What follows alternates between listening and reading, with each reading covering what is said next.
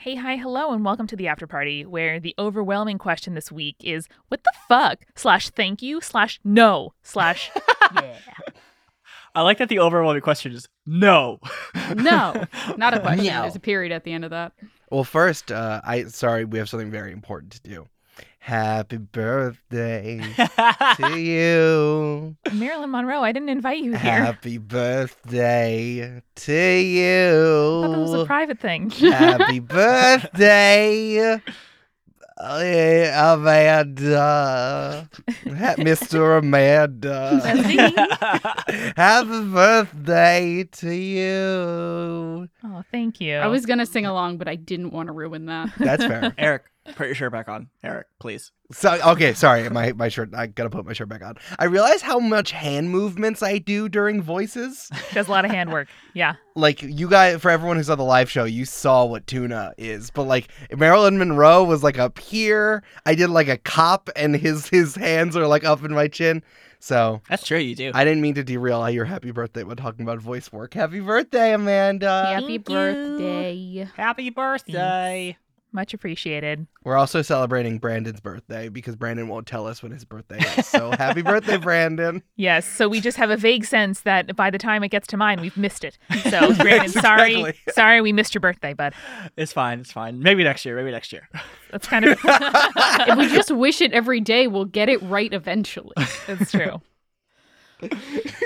You have all of the clues, Batman.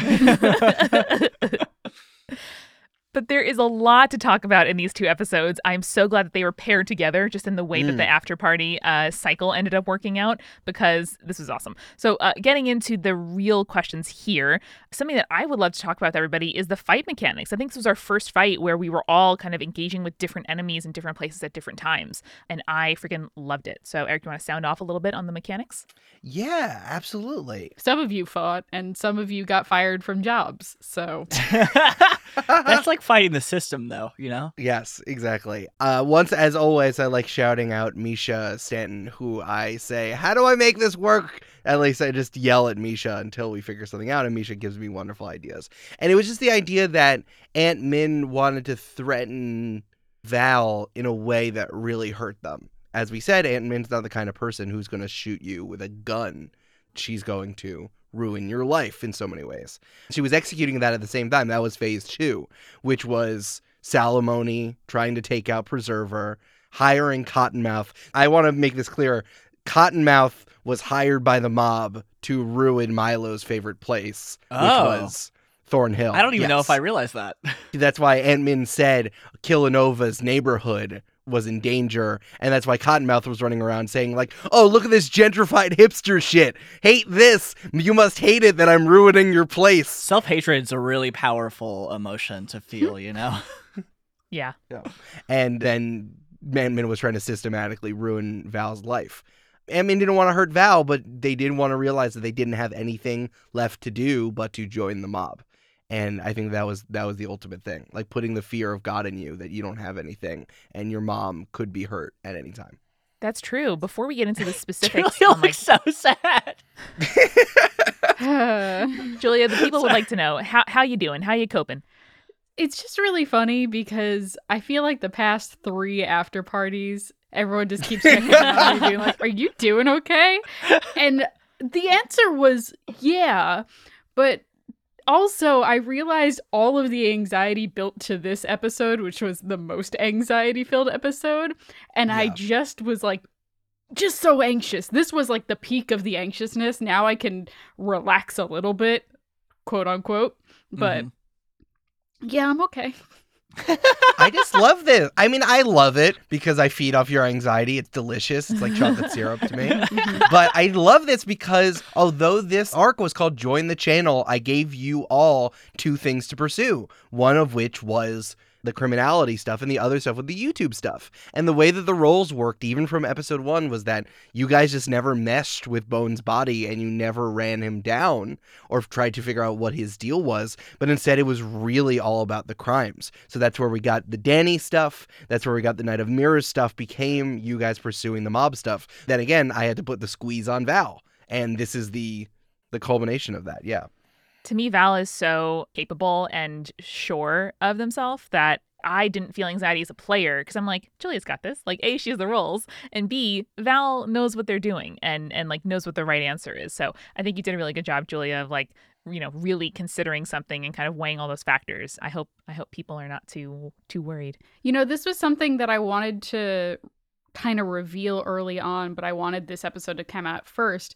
But in my head, when the whole thing with the painting and Val failing that wisdom check, I, in my head, said to myself, what is the thing that Aunt Min can say in order to get Val to turn to the Mm. mom? Hmm. And if Aunt Min had said that, like in canon, Val might have taken her up on that offer, but um, it wasn't said, and then Val didn't. Can you share that, or is that something that's still up yeah, in play? if Aunt Min said out loud, "You can make your community a better place by working with us," Val would have done that. Oh, that's a good point. I don't know. I don't think that. But Aunt Min's not from the community. Yeah. She never in a million years would have said that. But that's how I kind of interpreted Val's experience with the painting was I can make my community better. So if Aunt Min had said that to them, they would have 100% been, okay, I'm down. Let's do this. Yeah, men went the other direction. It's like, wouldn't it be a shame if your community wasn't as good Yeah. Yeah. if this happened? Yeah, What if the things you loved about your community were the things I took away from it? Yeah. Mm. Yeah. I mean, I I never would have done that. So that's wild to hear. I'm just like, I think the painting is really interesting because it exists in this other way. Like whatever Danny's powers do is kind of divorced from what Aunt Min is trying to do running the mob of LTC. And like that is what people also see like mobs and I guess other like armed groups they do try to improve quote unquote improve the community, but do they actually do that or is that just a front for you to collect money from them. And I think that Aunt Min never would have said that. So I think that's really interesting. Yeah. Um, and the com- the relationship we have with the painting is much deeper than anything someone could have said, which is quite frankly much more interesting to me. I'm glad it worked out the way that it did. It would have been interesting if Aunt Min had said that and Val went down the other road, but didn't end up happening. It would have been very difficult for me and Amanda to have a, a mob player. Yep. It- that would have been wild though. I I feel glad that I never would have thought of that. Like if I had missed something and I didn't say it, I would have been kicking myself. But that's incredible. I love that. Yeah, but especially in a, a campaign too, where like there is no perfect organization and no perfect system. Like Dr. Morrow is fallible. Uh, certainly, the state and the police are not like the people that we hold up as like this is right and everything outside of the law is wrong. So I think there could have been a really interesting way for us to like deal with that choice of Val's. To be Totally. like, how do we, you know, just like Dr. Morrow, how do we take a platform and, and turn it for like genuinely the most good? We'll never know. Maybe in a maybe in a, uh one shot, we'll all be mob people. that would be fun. Oh, yeah, let me talk about the fight mechanic. Right. Yeah. sorry, we Back to forgot. it. Back to it. Scream. Sorry. yeah, so I wanted so speaking of the fight mechanics, that's why I wanted Val to have to deal with this in a different way. They were always going to be like very small scenes of you on the phone making yourself sweat out the ride to your mom. So it was just going to be straight up uh, charisma checks. I am happy that we were introduced to Mitzi, who is my new favorite NPC. Mhm. Sorry. Sorry, Chad. Sorry, January. It's all Mitzi now. Mitzi, Mitzi dice coming in 2021 which was wonderful. And I love that you couldn't convince Dom because, like, was there a gun to his head? Was there something else happening? He, has he been under the thumb of of mobs for so long that he can't get under it? I, I found that really interesting. Someone who we met in episode one being cracked like that, I, I loved. Um, so then that was paired alongside the thing that Preserver had to do an elongated skill challenge, something I've used a few times throughout Join the Party. But this, I'm really leaning into it like as scene building here. For those of you who don't know, skill challenges are really just like depending on how many successes or failures you get, is how the scene turns out. And it gets played out that way, uh, whether you need to attack or whether you have to make a, a saving throw or whatever. Like, I keep track of the score on my side. So, like, how that played out, it was really like a mixed success there. You had like pretty even wins and losses. So, I really loved like the tension and realizing it was Salamone at the end, who's just like blowing up buildings, which I just love. I loved. loved his outfit. I loved his Yeah. outfit too.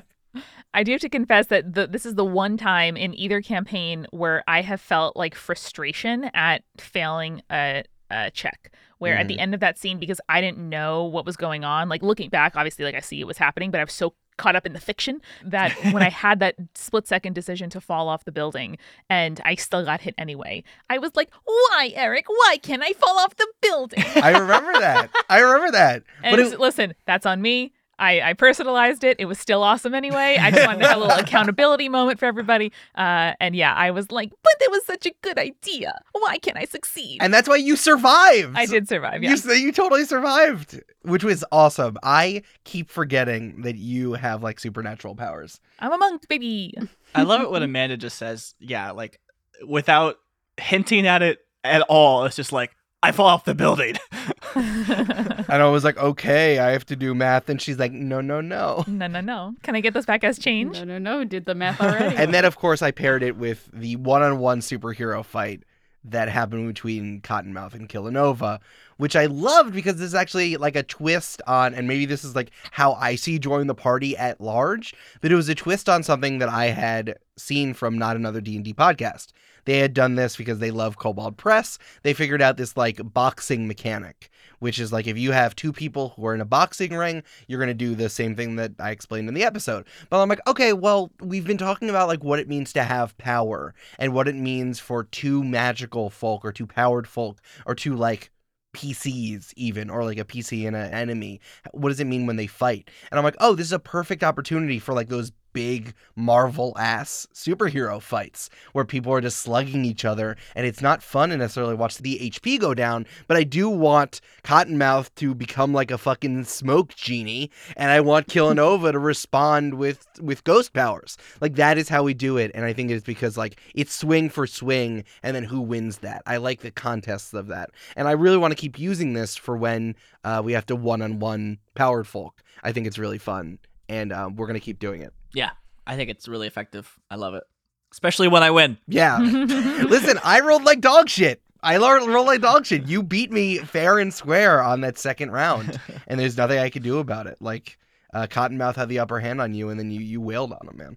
Yeah, I really love that you could like put your spells into it, which I feel like is the best way to to have like a magic user do it. I was really happy with how you were like burning those spells. It was like you were taking the power of a spell slot and like putting it in a punch. Yeah. And I thought that that Mm. was really just like mechanically, that was really satisfying. I love it. It's Gen 9. I would also like to say, not a question, but the music in the last episode slaps fire emojis. Good job, Brandon. Again, didn't write it, but uh, I appreciate the appreciation for the use of it. Thank you for putting it it's the together. use and the placement, man. It is. Yeah. We're going to move now into a section that Eric titled, How Are You? Question mark, question mark, italics. And first, uh, Julia Bray, as well as a bunch of other people in the Discord, want to check in on how you are, and I'm glad to know that you are good now. Um, but Deadly Kitten named the eight on Insta asked what I thought was a really interesting follow up question. Why didn't Aunt Min attack Val's mom? Was it because she knew Val's mom is a badass? Or my editorializing is just because like the fear of attack was enough. I think it, I think it was a intimidation tactic. For for instance, No, I definitely think it was an intimidation tactic. While knowing it was coming out, I was kind of kicking myself about giving you another moment if, you you and your mom had to fight a powered guy in the apartment, much like in Into the Spider Verse when they fight in the Queen's house at uh Mhm. at, at Aunt May's house. But I, I I loved the the scene that we got out of it was so beautiful and poignant between Val's mom and Val, which, which was so nice. And yeah, I don't think Aunt Min would still thought she could get you. So why would she hurt your mother? Yeah. Is just like there was still the opportunity for her to call you and be like, "This is what could happen. Do you want to come over?" And uh, then remembering, even if you say no, that the fear of, like Amanda said, the fear was enough, and that if you say no, now the fear is still there. I'm I'm gonna admit I had some real fear going into this episode. I genuinely thought you were going to hurt either my mother or Hitomi. If you I did hurt Hitomi. I shut down. we right. I know, but physically. Jinx. R- Brandon and I, Brandon and I both both said that at the same time because we did we know. um, where does your mom keep her vegetables? In the refrigerator. Just on the bottom shelf if the crisp is too other occupied. oh, but the the lettuce the lettuce is gonna get all wilty. We we have arugula in our house, not lettuce. Ooh, Fair. I love Fair. it. Got that peppery green. Mm. know it's true. I just like how you said it. Thank you. All our salads are caprese salads. There it is. History. Well, Brandon, you don't keep tomatoes in the fridge, so what other vegetable do I need? That's what I was gonna say. You keep the veggies in the fruit drawer and the fruit on the counter because it preserves the flavor. exactly. That's true. That's true. And I can and I can just leave the onions wherever the fuck ever. So like, where what am I gonna need the crisper for? Cool dark place, baby. There were multiple questions too if Dr. Morrow and Carmen are okay. so Carmen's fine. Carmen's just living her best life. absolutely. And Bray also wanted to know what's Carmen's social media handle.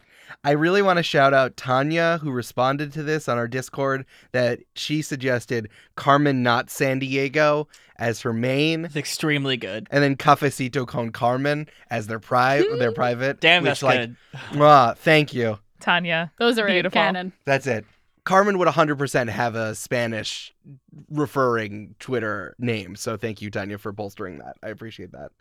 Listen, so I saw someone was being like, Is Carmen okay? Why does she drink so much coffee? And I'm like, Because she's 23 and she runs social media A for, social media for the manager. government. Like, Yeah. that's why. Because she can. And all social media people are overworked and underpaid and expected to just like be awake at midnight when when their boss, you know, tweets something uh, irresponsible. So Yep. I I really uh, several people who work in social media management were like, I feel seen. Thank you very much. Athena would also like to know by way of follow up: Does Dr. Mayor Morrow need a witchy girlfriend, and can I volunteer? Write those fanfics, baby. That one's out of my hands. My Dr. Morrow is too busy. I vote for it. She's too busy trying to genetically engineer Blockbuster, which was a ridiculous joke. I love it. and our final how are you? CC asks in Discord, everybody asks who is the Knight of Mirrors, but how is the Knight of Mirrors? They seem stressed to say the least. How are they doing? Yeah, they're like stressed Batman. Yeah. it's hilarious. I love that so much. Yeah, they're like uh If this was the 90s, I'd be like, turn it into a news strip. Yeah, it, it's Batman Beyond. They're like Batman Beyond or Red X. Like there's such there's such a Robin like Dick, Dick Grayson in my head. Um, that. Well, I guess we never established that Red X was Dick Grayson. Anyway, whatever. Yeah, It it, is. it is. It definitely is. It super is. But we don't. But who can say? Really, who knows? Never seen Red X and? Dick Grayson in the same place, but who can knows? Who can say? Uh, but yes, they are very stressed. But they're dealing by driving around on a motorcycle, Don't we all? Wind in not their hair. wind against the reflective surfaces of their face. On to a couple questions on fame and fame mechanics. Tang Su on Twitter asks, could you find folks please describe how fame works mechanically in your game? Sure. Uh the fame mechanic was a little squishy for me. It was kind of like bringing in some more storytelling and lyric, more lyric games into here. Like I feel like it's very masks or very monster of the week to just like have an ambient fame score. Basically, you can use a fame score if you want to do something in front of other people. It's kind of been ambient whether or not you remember to do it or like if we remember it's happening or depending on who's around.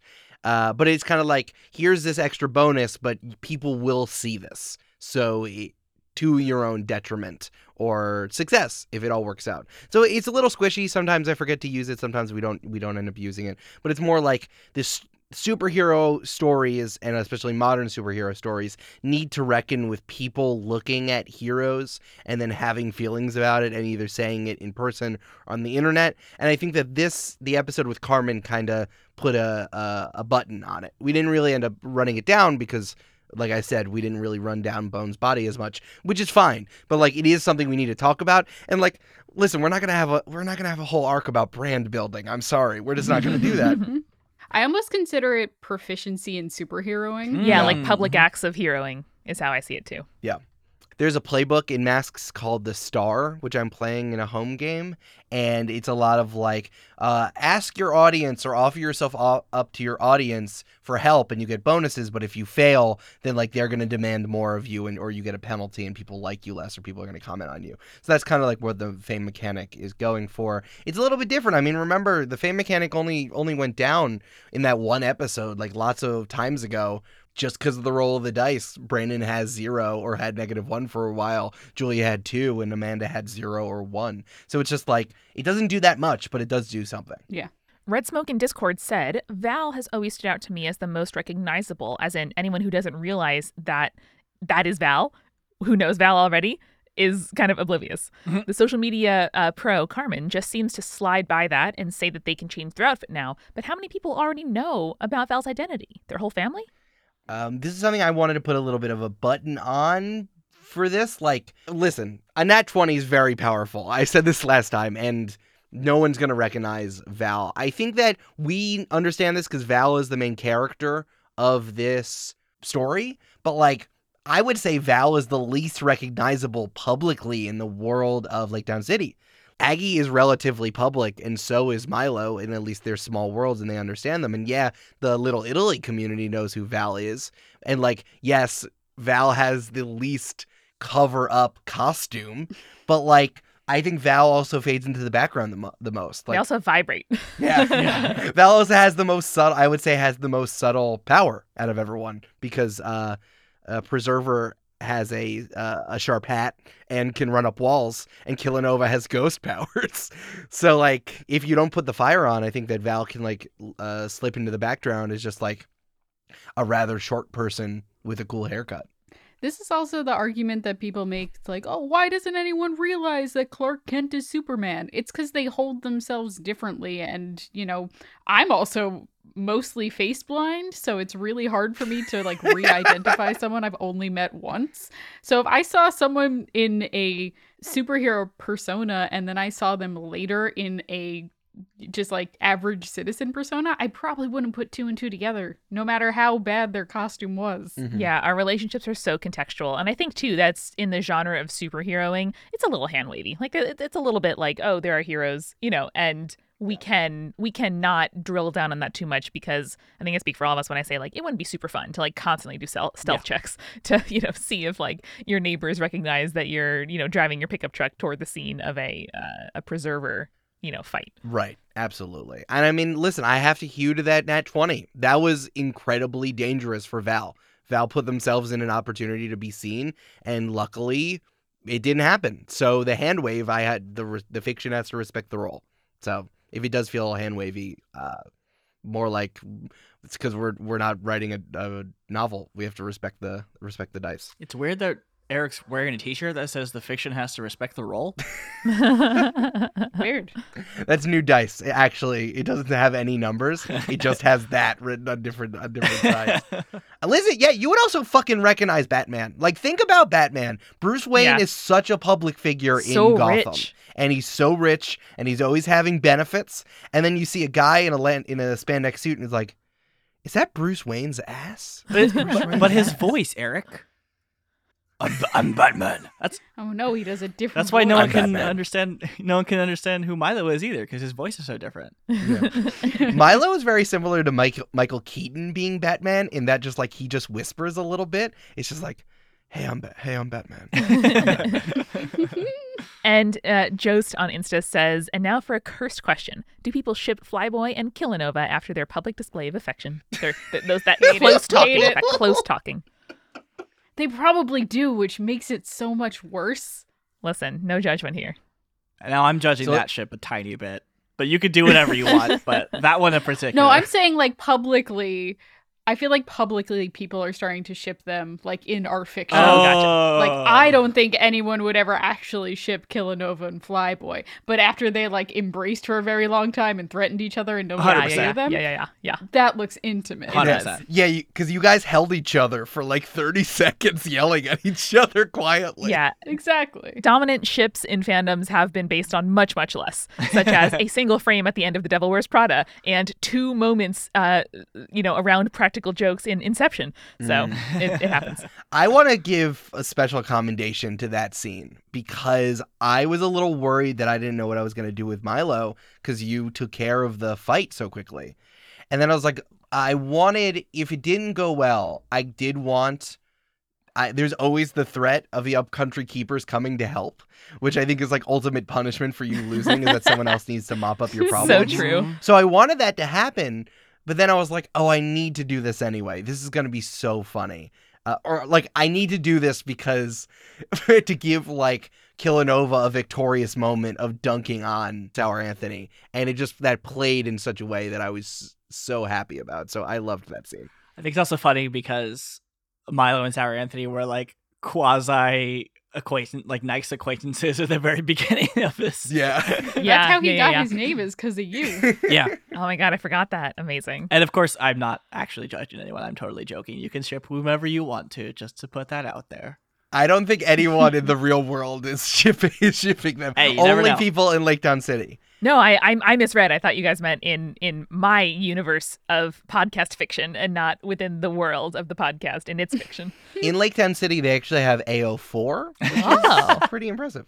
Arch archive archive of our own Om- open Omega. Omega. Ooh, No, no, no. That's a whole other thing, Eric. Oh, All right. sorry. Oh, uh, oh, before. Oh, before, sorry. before we Oh, get into. ABO, um, I am going to go right into the kitchen and grab us a refill on our punch. Yay! Let's go. Be right back. Hey, it's Amanda recording here from the field. I am away. It's my birthday weekend. And I think it is pretty wonderful that I have coworkers who are in the office and like, hey dog, how how can I help you to get things done? How can I help you actually take time off? And I think that's fantastic. So here is to the rest of you. I want to thank each and every one of our supporters on Patreon and the people, especially who joined this week Kristen, Bridget, Alec, JD, Catherine, Ashley C, Ashley L. Both Ashleys uh, with two E's, by the way, which is great. Erin, Courtney, and Millie. Thank you so, so much for joining. We are incredibly grateful to every single one of you who make it a priority each month to support creators. Not just us, but any creator that you support. If you want to be part of our Patreon family, we are always looking for more people to come in. You get our Discord, NPC stories, all the stuff that's been there for years of Patreon, and like at least five cat and dog photos every day. Sometimes, when we're lucky, a snake. It's amazing. So if you're able, please do join us for as little as $5 a month at patreon.com slash join the party pod. You may have listened to Join the Party, but what about the other podcasts here on Multitude? If you like games, try Meddling Adults, where adults need to solve children's mystery books, all benefiting charity. If you like me and you like Julia, please listen to Spirits, even uh, starring Eric Silver from time to time, where we look at mythology and folklore from a queer and feminist lens. And if you like Eric's storytelling and Brandon's editing and music that slaps, you gotta listen to Next Stop, a 90s style sitcom, but a podcast and none of the 90s style cringy moments. There's Potterless, there's Exolore, there's Horse, there's so much to love here on Multitude.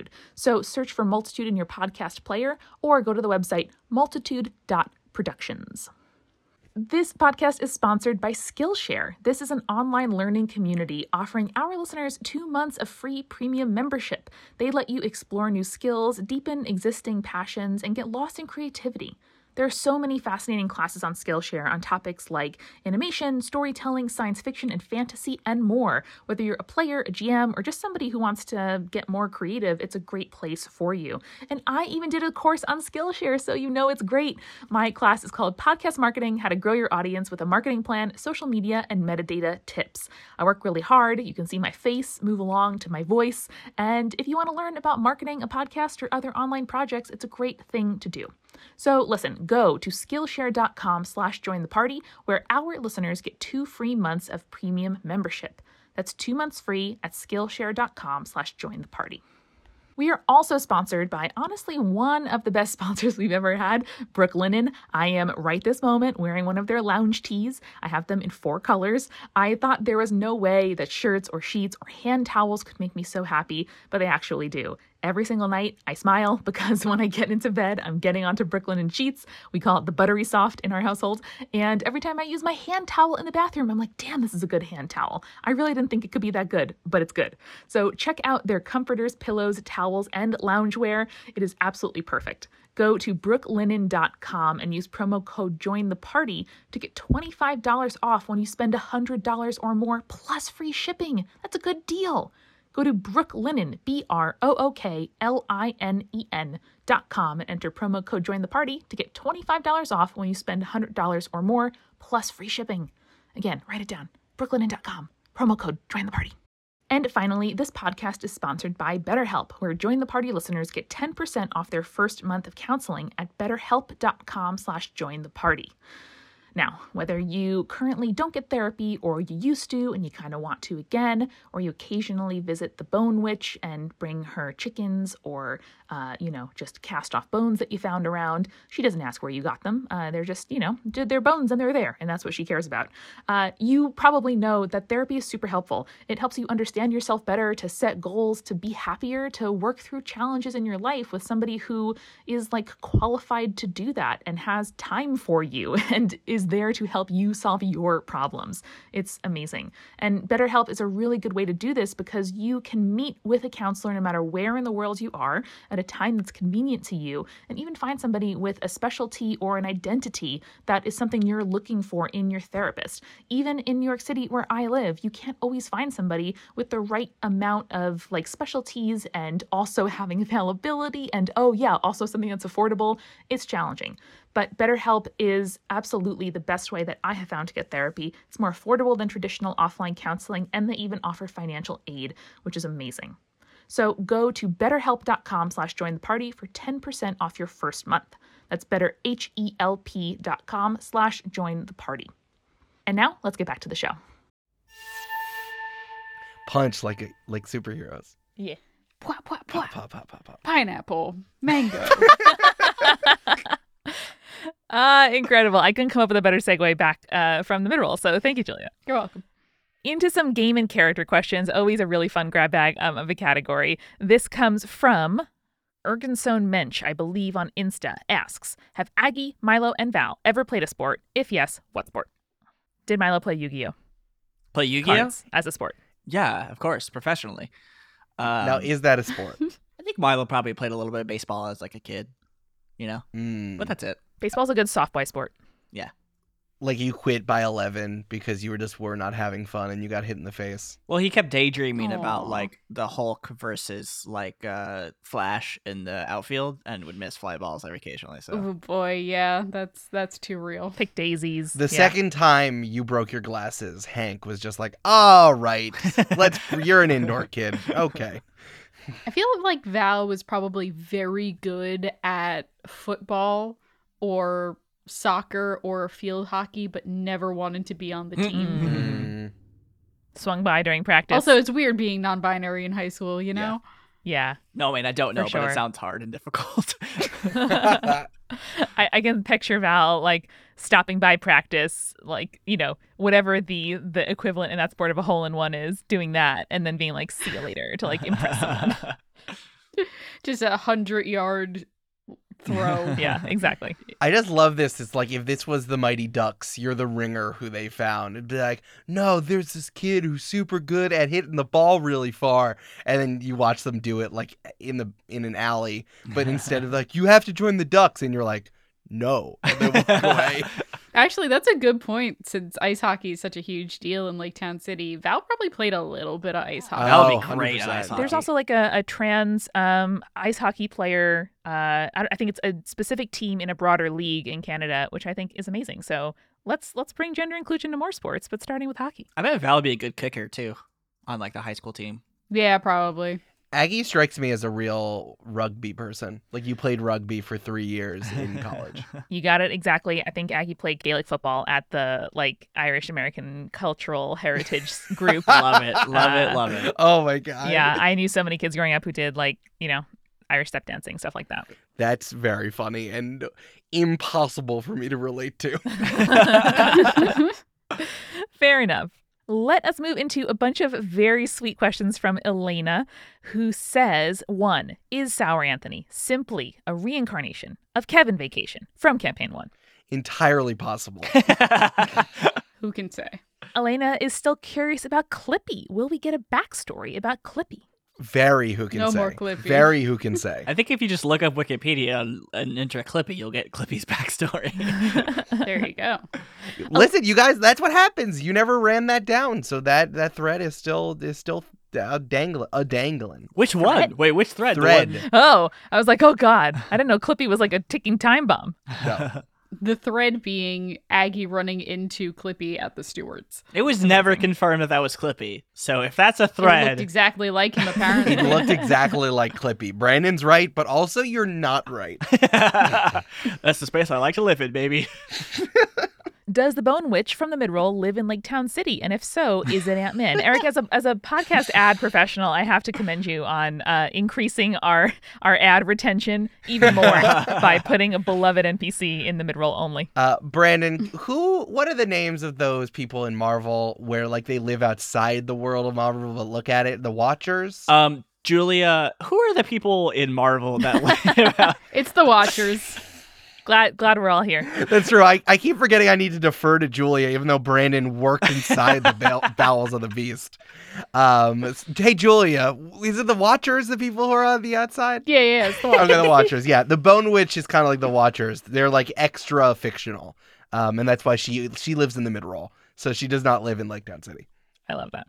What excuse does each of the PCs text their friends or family to get out of social situations? Aggie's is always an exploding toilet. Not just running, not just leaking, exploding toilet. She dealt with it once and then was like, no one will ever need anything from me again if this is what I say.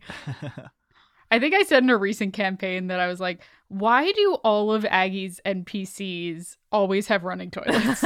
That's right. None of them know how to fix it. It's more like I know that that's very fun. I think it's very funny because after living with Amanda, I realized that a running toilet is very easy to fix. However, if you don't know what you're doing, you will have a running toilet for like two years, and it's very funny to me. Uh, I think Milo just like texts his friends and was like, "Hey, I got some glue drying on this model. I can't step away, otherwise it could fall. Got some paint. I gotta finish. You know, it's very time time consuming and, and sensitive. So, so sorry. My head headcanon is that they would stop by anyway because they know that you're just worried about social situations. But if they bring, you know, popcorn and a, a DVD, then you'll you'll be fine. yeah, I think Milo's fine. Like, if it's one of his like you know three good friends, he's, he can stop by anytime. But if it's you know Mr. Brewpot, then he'll jump out of a of a Oh, window yeah. onto the fire escape Oh, and yeah, run yeah, away. Yeah. My mother has some lasagna that needs to be eaten before it goes bad. Incredible. of course, take all the time you need. That's not an excuse. That's just real. This is something that I realize I really want to know. What are the PC's middle names? Oh, Have you guys thought of that? it's a V name. I can't canonically tell you what the V is. That's fair. Aggie's is Clancy, which my my real life brother, uh, that's his middle name, but um, Margaret Clancy O'Hare is her name. nice. What if I told you that Milo's name Oh no. was my low lay? I'm Fuck just kidding. you. I'm kidding. I don't know. I have to think about it. I'm bad at naming things, so I have to give a lot of consideration to them. But I will think about it, and I will come up with one. I also know in my brain that there is no like kind of person with no middle name, but I feel like Milo's the kind of person that doesn't have a middle name. Oh, I, there's tons of people that Mhm, have mhm. don't have middle names. Like a lot of um, yeah, yeah. Oh, I see what you're saying. Yeah, yeah, yeah. I, I think Milo comes from a you know, Ju- Judeo-Christian background, so he probably would have a middle name. So I gotta think of what it is, though. But Yeah. I, I it doesn't really feels like a thing that like Hank is like, oh, I'm gonna have to I'm gonna have to give him a middle name. Well, I already gave him Milo. I'll think about it, and then just never went back to it. it's probably his his birth parents' last name, but I gotta think of what that is. Does Milo have a relationship with them? No, uh, I think just like you know Hank being a good dad, adoptive father, he wanted to make sure that Milo didn't forget, um, and they would always be like a you know a part, an actual part of his life. Oh. Oh, I love that.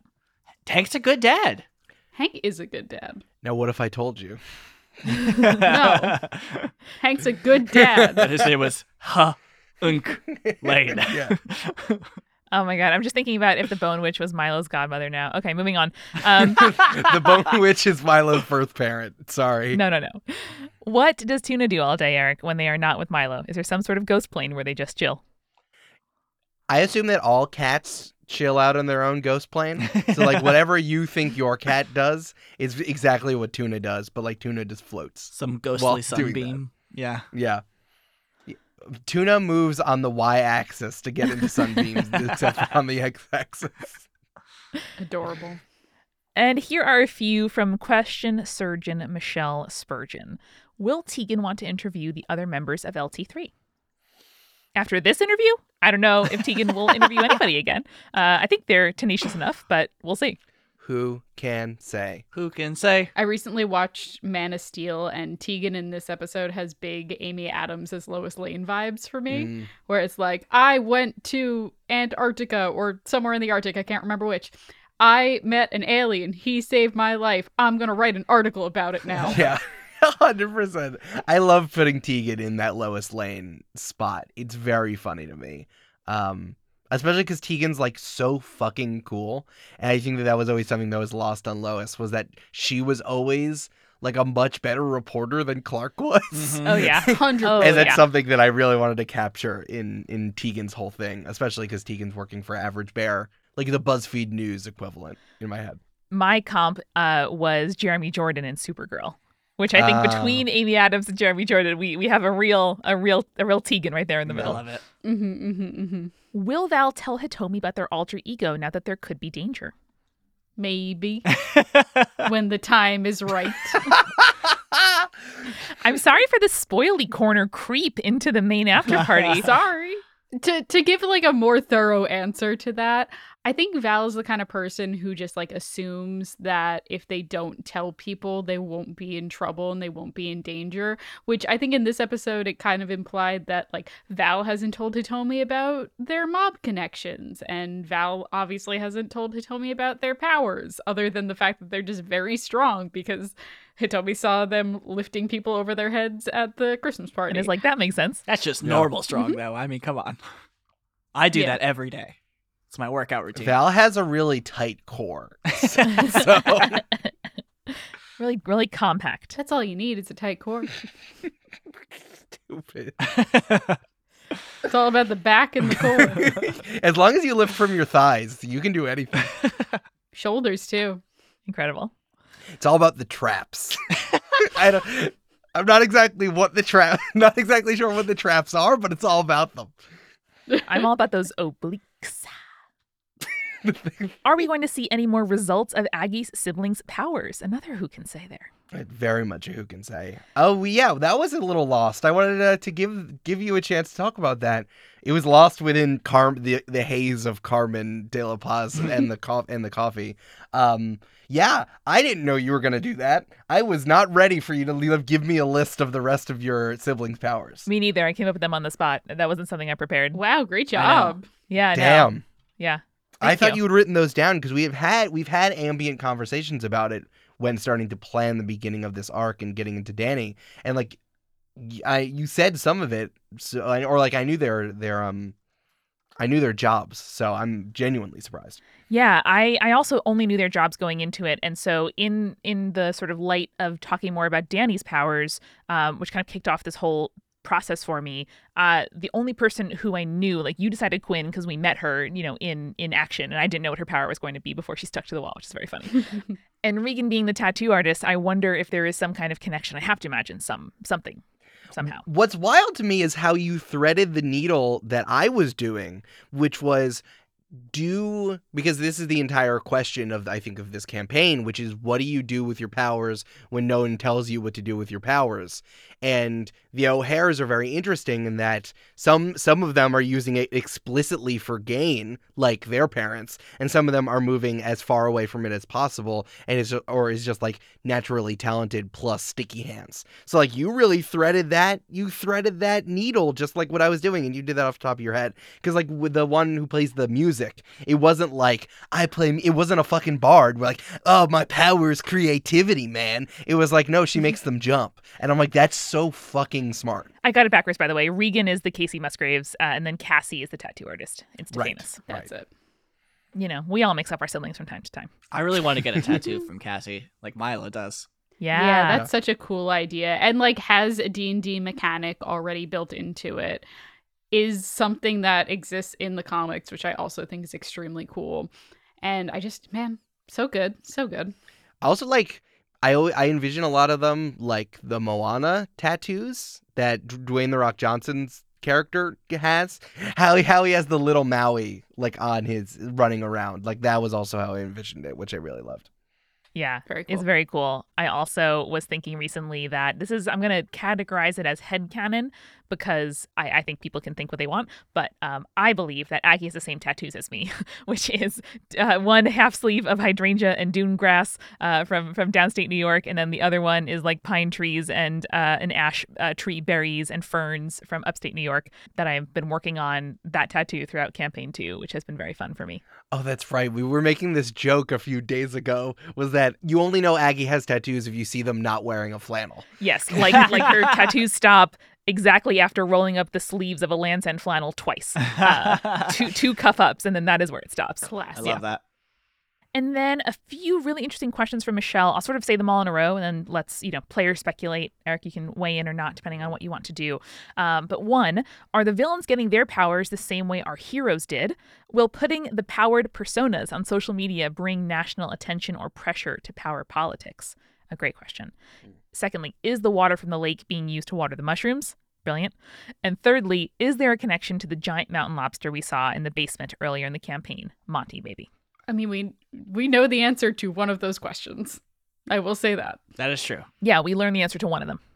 Yeah, I think I can say two things. In the world building episodes, we said that this was a little bit environmental as well. How like the delta radiation and all of that getting in places, like it's an environmental issue, so it is something we need to deal with. So I can't say for sure if the water water to mushroom connection or water to Monty connection, but like we did say that there was an environmental like pr- uh, problem we were going to talk about. Uh, which I found really interesting. The other thing, as I've said before, the comp that I wanted to put here was um, in Static Shock, how like just the big blast created a lot of superheroes. So it is like the in fiction version of why like the people who live in Lake Town City is related to this uh to the delta radiation thing. But also like yeah, sometimes people just show up with powers. So like there are there are plenty of the other regular superhero reasons uh, that people get powers. Oh, okay. I see what you're saying. Are there powered people in other parts of the country too? Uh yeah, I mean we said that there was a guy running around in Nashville Oh, who is yeah, the Golden yeah. Knights. But we didn't specifically mention that he had powers, just that he was a superhero persona. Yes. So it is a little ambiguous. So I mean we're probably not going to we have not touched that yet. Yeah, I mean I can't say that like we also this is canonically X-Men. like I'm not going to say that, but I can only imagine that it's not like people are also getting powers in similar ways I can only assume. I do think it's interesting the idea of, oh, like, what's the national news going to look like as superheroes become more prevalent? But I will also say that the federal government has a role in the superhero situation already, and we've seen that with the the OTA. Remember that the government, federal government, probably also has a real uh, a role in disaster management. Um, Mhm. so That's what only I can say for this. You know, it's interesting. I was thinking of this. what we, we're having once again. We're having a join the party party listener is telling us things about our campaign. Has reached out to me on Instagram.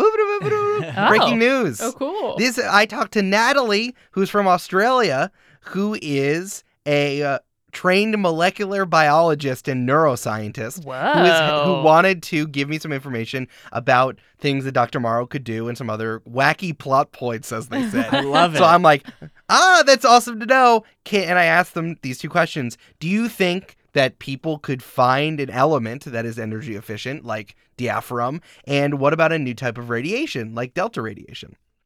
So, Natalie said a new element would be difficult as newer elements uh, that are, are usually man made and extremely unstable. Radiation wise, potentially, there it does exist and we just aren't aware of it or haven't gotten anything that can measure that type of radiation. However, if someone made a stable superconductor from an isotope or an element, then 100%. Superconductors are materials with no resistance, so they are probably super energy efficient. The problem is that the only ones we've discovered only occur at ridiculous temperatures that are very impractical. So if I wanted to justify it, that's how I would. Uh, the radiation would be super cool. Alpha and beta radiation are particles, while gamma is very short wavelengths and super high energy. So delta radiation could be like really, really small and really, really high energy, which is probably how it turned people and into superheroes and messed with their DNA. So I have science behind me. Wow. Woo! Ask ask this person next time uh, how to biologically engineer blockbuster. yeah, Natalie, please let me know what what uh w- do I Have- need to have go we- into CRISPR to make Blo- blockbuster? Have we uh, sequenced the genome of Blockbuster yet?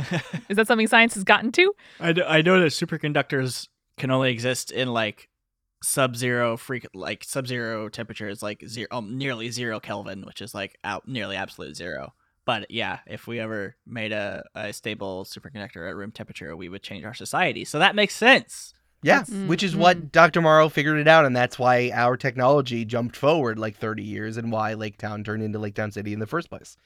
I also really appreciate from a, a podcaster point of view that getting uh, messages that are like "I'm a blank" and rarely end well because the people are either you know giving you a correction or nitpicking on something that you kind of glossed over. But uh, shout out to Natalie for giving us cool science knowledge without um, saying, "Hey, your fiction has to be 100% you know in keeping with current molecular biology." I do appreciate the backfilling of science into the fiction. Yes, like, yes, justify this for me, please. yeah if you are a if you are on Chopped or are a molecular biologist then you're allowed to comment That's it. I'll take Top Chef too. But yes, if if you want to share stuff that happens in your professional life that you think would be fun to tell me and not tell, correcting me, please reach out to the Instagram. I would love to hear if anyone is a like a museum worker in some kind of weird museum. Hit me up. I want Oh, some, yeah. some vocabulary Yes. and some cool things I could be doing with that. You know, I've worked at several museums, right, Brandon? No. That was like my first real job. I worked at the Cradle of Aviation Museum. oh shit, that's, Which is what I had in my head for our uh, our fight at the at the Yes. that's awesome. I did not know that. I would love it. Like someone at a practical or a science museum, I'm so fascinated by those. Like, what is it like working in a museum where people touch things? Yeah, what about an aquarium? I love that. I love zoos and aquariums. Get at me. Well, that's a person. That's a personal problem. We're all just putting personal requests on the podcast here. All right, reach out to Amanda's personal It's my Instagram birthday. if you work at a zoo. If you can get Amanda into the Louisiana aquarium where she can pet the otters, that would be wonderful. you can pet the otters at the Louisiana Aquarium. Oh my god. Yeah, I took Lauren and she Lauren is dead and has been a ghost ever since. Oh my god. I'm god. sorry, she's been a ghost in the in the year since. Yep. And let's close out with some uh, DMing and D and D questions before we we take a quick little tour through Spoiling Corner. My first one is going to be the end of Elena's email. Um, I'm about to start a one shot, major quotation marks there, for a couple of my friends who've never played and are unsure if they'll enjoy it. How can I plan and write a plot that would be exciting and engaging for the players? And for context, Elena is also a, uh, a, a young teenager. Mm, fair. Honestly, I think if you rip off your favorite yeah. movie or book and like just condense it and do it in there, there's nothing wrong with it. They're gonna love it, however it is. Um, honestly, I think that if you enjoy it and you think it will be fun, they're probably gonna enjoy it. That's always what I say about DMing. Is that if you're putting yourself out there and you created something for someone else, then they're going to enjoy it if you are having fun and you really throw yourself into it. That's why Goat Party was set at the uh, the Met Museum during an Ocean's Eight style heist. That's what you wanted, and therefore that's what we wanted. Absolutely. April in the Discord would like to know how we prep or bless our dice. I know Julia does something, and I'm desperate to know because my rolls are infamously shitty. Eyes emoji. I have specific sets for specific characters. I do not cross the street. Mm. for example, when we're doing our one shot for Slam, I have a specific set of dice for Moxie. I do not use my Val Oh, dice. Moxie. Mm. I'd love to see Moxie and Val interact. oh my god. That's my dream. Wild. She's so fun. Val would hate Moxie with a burning passion. And Moxie would be like, What is this whole look?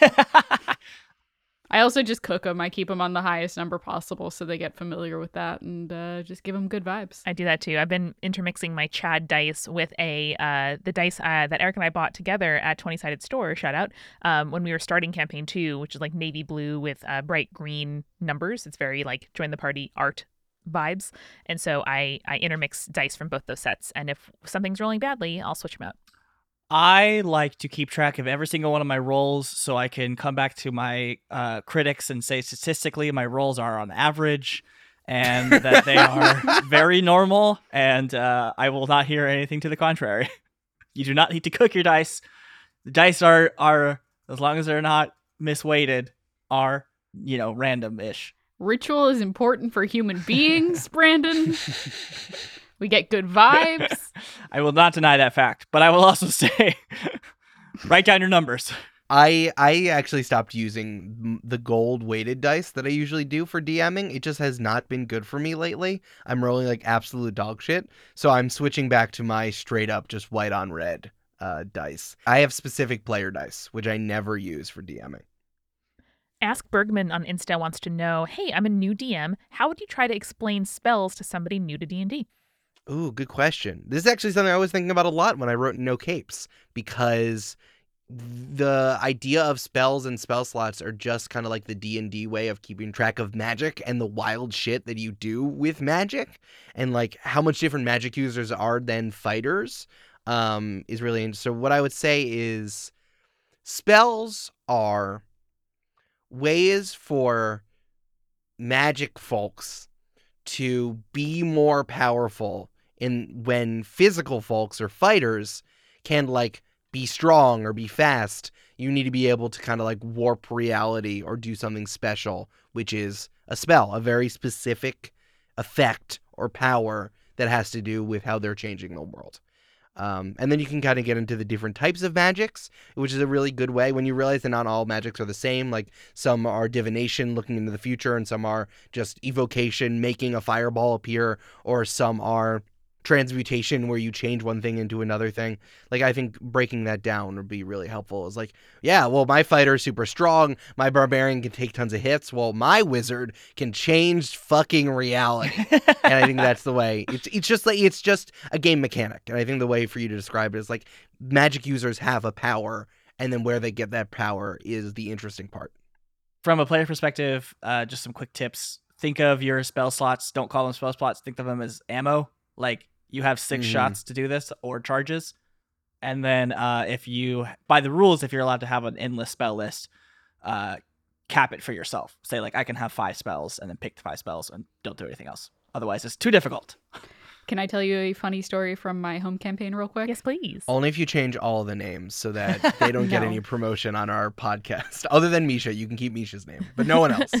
So in my home campaign, I play a School of Invention wizard, which is an Unearthed Arcana class where it's basically like instead of preparing a spell, you basically can roll a d10 and cast a random spell based off of Mm. that d10 roll. And I chose to do it extremely hard mode where all of my spells are that instead of preparing any spells whatsoever. so all of my rolls are randomized. Jesus. because I am a weird person. But we were playing a like Pokemon one shot as kind of a spin-off for an off week. And the fighter from our campaign was playing a spellcaster for the first time. So he went to go do a magic thing and he's like, So I just roll for to see what spell I cast? I'm like, Oh no, I've broken you. I'm so sorry Not you don't it understand the mechanics of magic. Oh, That's my bad. well, now I want wild magic table rolls after every spell I hear cast on other podcasts. Yeah. So Absolutely. There you go. You know, well, now that you said Pokemon, that's another way of thinking about it. Like a spell is like a Pokemon attack. Like Yeah. fighters have normal moves, but like magic users have everything else. And I think that you need to think of it like that. Is like if you can do something interesting, that is like your move in Pokemon. And you have a certain number, which is just like Pokemon. You only have four four uh, cool moves you can do. PP. Yeah, and there's and there's a limited amount of those moves that you can make. Exactly. Like PP. And also only certain and certain numbers Julius and Phoebe. Oh, they both said PP. It's so funny. So funny good. And and only and certain types of Pokemon can only learn super certain types of moves, which is the other way for you to think of it. there you go. I've been doing that to myself on streams, Julia. So it, it, it's not it's not to you. That's fine. I'm just mad that you called me out on it and not Brandon. I didn't hear it. I'm sorry. Hey, Brandon said Peepus. Oh no. I did not say that. That is libel, and you know it. Ice- Let's bring it back to the tape. Let's check the tape. Brandon said Peepus. It's only libel if it's written. Oh my. Okay. Iceclex asks, Eric, do you have a hard time keeping some of your ideas for this campaign a secret? Yes. Yes, I do. Can I know them?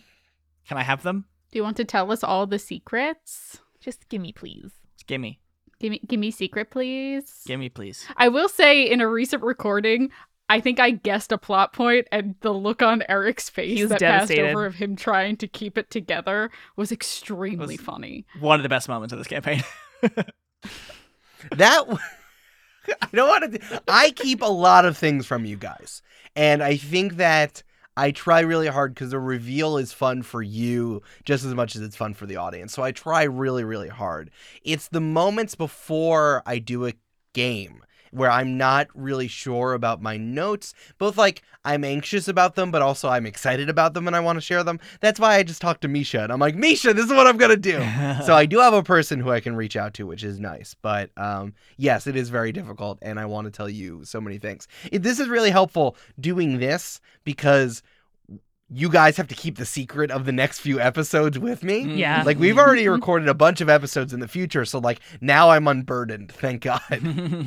Huzzah. I know the moment we're referring to happens in uh, in ten weeks from from now. So Yeah. sorry, guys. or nine nine we're weeks. that far nine weeks, it's an after party. Yeah. And JJ Pern on Insta says, "I'm loving campaign two, and I would love to know how it feels to be powerful versus an adventurer." That's a good question. I think it's about consequence. Yeah, me too. That is where the difference lies. Because as an adventurer, I feel like the world is used to adventurers. But in our campaign, the world is definitely not used to mm. superheroes. So more of my actions feel like they have immediate and direct consequence. Yeah, and sort of paradoxically, as far as I'm concerned, it feels less like there's a right answer when I'm playing a powered person versus an adventurer. Maybe because I've um, I've taken in so much sort of high fantasy that it feels like there is one solution. Like there's an item to get, there's a place to go, there's a secret word to say, or whatever. Um, and as a superhero, it feels way more like um, I think maybe what more experienced players feel in D and D, which is like I'm living my life, I'm making choices like my character would, and you know, there's there's many many roads in front of you at all times. Yeah, I wonder if that's. I'm just thinking about it. I wonder if that's because like there's like you know three major works of of I'm making up a number of high fantasy though, right? Like Lord of the Rings is the basis for everything, and then like in comics, there's so much that's been explored that it gives us the feeling of having more options. I don't know. It's interesting. Yeah, I think.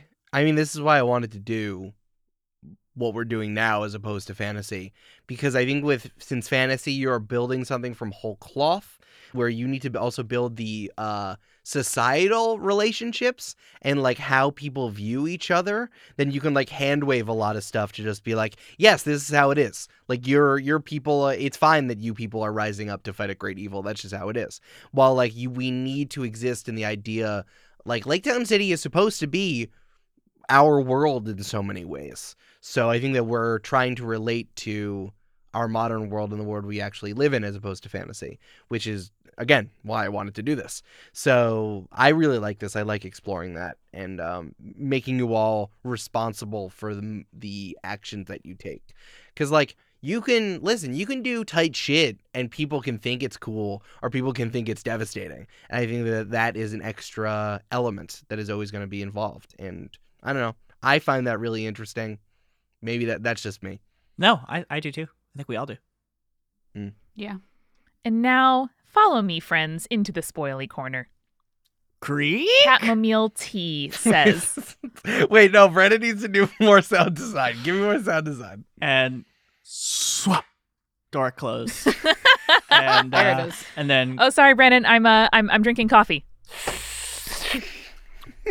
and then uh just like uh that's me sitting on the couch and now we're in Nice. Love spoily corner Hold on, Brandon. I need to walk across the room. Hold on. clip clop clip clop clip clop clip clop clip clop clip clop you're a horse Hold on. I'm riding a horse up a staircase. I actually cut the coconuts from Monty Python and the Holy Grail, and I use those as all my footsteps. A little Easter egg for everyone, all the Amanda sound design stands out there. This hurts too much. Catmomile T says, "Are we gonna get a Tegan slash Preserver versus Tegan slash Aggie love triangle because they're both Aggie?" Oh my god, I would love that. That would be so good. Fantastic. Eric, give that to us. oh my god that's so brilliant That's up to Amanda, man. Like, let's see. Let's see if if if Aggie or Preserver pursues Tegan. Like, let's Can see. make a move. Yeah. Someone needs to make a move. Oh my god, I felt like my, my I felt like the world was on fire when that scene happened because I was just like, "Oh, Tegan, no!" It was wonderful. Watching Amanda in the moment where Tegan was like, "You remind me of someone," and then full panic, just being like, "I don't. I talk a lot. Don't don't think I'm Yeah. someone else. No, no, no, no, no." I was like, "Oh my Yeah, god." Yeah, yeah. Oh, it was amazing. Um, but I, I do want to give full credit to here's a username, I guess, who had the best answer following up to Chamomile's question.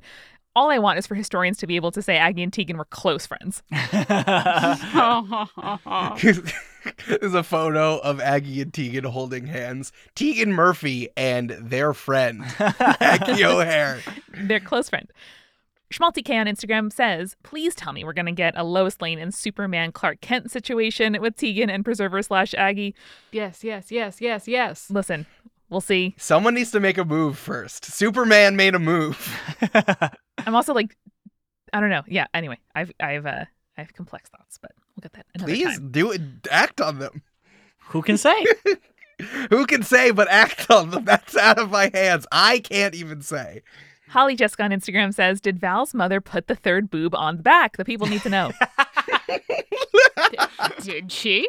we'll never know. Oh, I also love that. I, oh, here's why I love doing emotional scenes in our podcast, is because I've already set the majority of these NPCs up as goofy, and then like we build the stakes, and there's the emotional thing, but then I can always just go back to the well, which was the original thing, and then just t- and being like, hey, remember this? Remember this thing that happens? So like she laid all that out, and then she's like. Putting some boobs on things. What do you think? Though I think that was that was me playing in your space too, because it was like we were sitting down and then there was a moment of pause and then I was like, the boob should go. well Yeah. with that." yeah, no, that was great. It was so beautiful. good. good editing, Brandon. Good playing, Julia. Uh, good giving Julia space to play, Eric. good all around. ESP Seth May on Insta says, "Does Val's dad know what Aunt Min is doing? Will he make an appearance?" Who Who can Hmm. say? can Say. say? What's Marco up to? Who could Wha- say? What's the spaghetti doing? Big spaghetti. That's not. He's the. He's the. I know. I know he is. It's just. It's just because you referred to him as spaghetti in the last one too, and I was just like, oh no, did we forget his? no, real his name is macaroni. He's he's macaroni. I know. It's He- quite disrespectful though to refer to him by the wrong pasta shape. That's true. Big rigatone. well, macaroni can refer to any pasta, right? No. So like, it can't. no. Yeah. No. What? Macaroni Brandon. is like the, the name of also another name for pasta. Am I wrong? No, it is not. Okay. All right. It is a specific shape of pasta. Okay. Okay. Do you want me to get Jake? I'll get him in here. No, don't get Jake. Wait, Jake from blaketown City? I love that guy. oh, how's his career going as a building inspector? I was canonically again in this episode, by the way. yeah, that's right. it's eating at that diner. That's right. It's a very good joke filled episode. I realize, and I, I, this is like me kicking myself a little bit, that you landed on a bunch of old pillows because I thought it was funny how you landed on old pillows, even though you were a monk and wouldn't have taken damage. So I know you were supposed to do the Marvel superhero jump down, and Aggie was supposed to have the moment, but I like the idea that you did the jump and then you landed in pillows. I know it's so good. It's a great image. And then some final questions from Athena, but corroborated by others. Uh, one, what if Carmen's superpower is SEO? Incredible joke. hmm Two, do we know what Kelly does outside of starting a lot of fires? Oh, good. We don't. Yes. We don't, We no. don't. We don't know if she's like a pyromancer, if she just lights things on fire, if she has wishing powers. It's very good. Kelly is like a former model whose face is on Pantene bottles and in CVS and stuff. So maybe Kelly has a whole side career doing fire related stuff. We don't know. What what does a career in fire related stuff look like? uh, smithing, uh, glass Mhm. blowing. Uh, oh yeah, she had a real good run on, on Forged by Fire. Yeah. Yeah, yeah, yeah. yeah. Uh, it, it was a bunch of 60 year old dads with massive beards and like a 25 year old model. Just wild. it sounds like great television. They all they all adopted her at the end. Oh, cute. If Salamoni is Mountain Lobster through and through and seems younger than our protagonists, what are the chances he might have powers? Well, I hmm. think Aunt Min is new to the area, so it wouldn't make sense if she had a kid who had powers. Salamoni's not her kid. Salamoni's just a guy who works for the mob. He's related to me though, right? In my head, he was like your third cousin and like fa- who Okay. uses family with a capital F, like very loosely. And like that He, supersedes. he specifically referenced one of my grandparents though, so that's why I guess I thought he was closer. I, you know, it, it's everything is so mixed up because it's like capital F family and lowercase lowercase Sure. f family that like he knows people. He knows you by name. You wouldn't have seen him at like anything more than like the equivalent of a cookout, or like the feast of many fishes. So like. So Christmas Eve. yes, yes, exactly. So like I don't know. It, it's very like you might not have known about him. He's just kind of around, but he knows about you because you're Marco's kid. Okay. We so that's what I imagine. That like he was also putting on airs about knowing shit because it was capital F family thing, which was mixed with lowercase f. No, that's thing. good to know. Yeah. And per spoiler corner, we don't know. So it's a it's a fun thread that we may be able to follow. Yes. And then finally, is the People's River working on mushroom weaponry to take out powered folk? Is Bones' potato gun like a prototype? Is Gutenberg involved? Truly, Who- who can say? who can Who say? Who can say? And then we have a final Yahoo section here that, that Eric has put into the document. Um, there's two of them, which I love. One, is Aunt Min a girl boss? Oh, what a good question. what a good question. And then uh, again from Athena, is Carmen's coffee addiction a foil for Emily's vehement insistence that caffeine is poison? Caffeine's just poison. It- it- that's what Emily thinks. Caffeine is poison and it ruins your body. And you need Does to Emily get think this. caffeine is poison? What was this? Yeah, that was in the first introduction of juice. she gets all of her energy from fruit smoothies, so Emily that's why she doesn't That's touch incredible. caffeine. Yeah. That's just sugar. Uh, character Emily Slaughter, as opposed to patron Emily Slaughter, character Emily Slaughter uh, has all the wrong opinions in my in my in my view. I do love that we've been putting the girl boss stuff on Aunt Min, but Emily Slaughter is such a girl boss. So funny. like she's canonically I've said so many times on mic that she she's asking Aggie to lean in and be a girl boss. Incredible. Uh, I just want to say something just to everybody. I mean, like there was such a wonderful response to this last episode. We're so happy. I mean, we're I feel like we're just like we're out here in the podcast minds making stuff, and eh, like we know what's going to happen in the future. But thank you everyone to the responses that you did to this episode. Um, also, a lot of you said why and told me they were going to come fight me, which I find as the highest compliment for a dungeon master. so I will keep trying to make you upset and mad and wanting to fight me. Um, it's like imitation threats of violence. threat of violence at, to a DM for on a on a D and D podcast is hundred percent how you show love, and I'm so blessed and so so thankful that you uh, that you all love that. So thank you, everybody. Hey Eric, what the fuck is prob- might be the highest compliment. So thank you. Yeah. After episode release day, I was like, oh, like, hun, like, did you have a hard day with everybody yelling at you on the internet? And you were like, no, I thrive on it. this specific kind of yelling, by the way. I want this yell at you guys saying why, and then I take Julia's anxiety and put it on like chocolate syrup, and I eat it, Nice. and I eat it like a like a 1920s toddler in a very fancy hotel. Ordering a sundae. I'm just like, mm, Daddy, thank you. You have a sailor hat on. Yeah, I, I have a I have a page boy cap on and like chocolate syrup all over my mouth, and be like, "This is the height of luxury." As I'm eating a sundae. Incredible. Uh, well, thank you, everybody. You'll get a new episode in just a week. What a luxury. Speaking of Oh, luxuries. And listen, it only gets bigger from here. It does. That's all I got to say. This is the perfect time, I think, to tell people in your life to listen to campaign two of Join the Party. I think right now, now that we're established and we had this hot episode, that getting people to start with campaign two, listen all the way through, and then they go to campaign one, like this is the way to start. And then I- you get Join the Party Origins for campaign one. Yeah. Hashtag Join the Party Origins.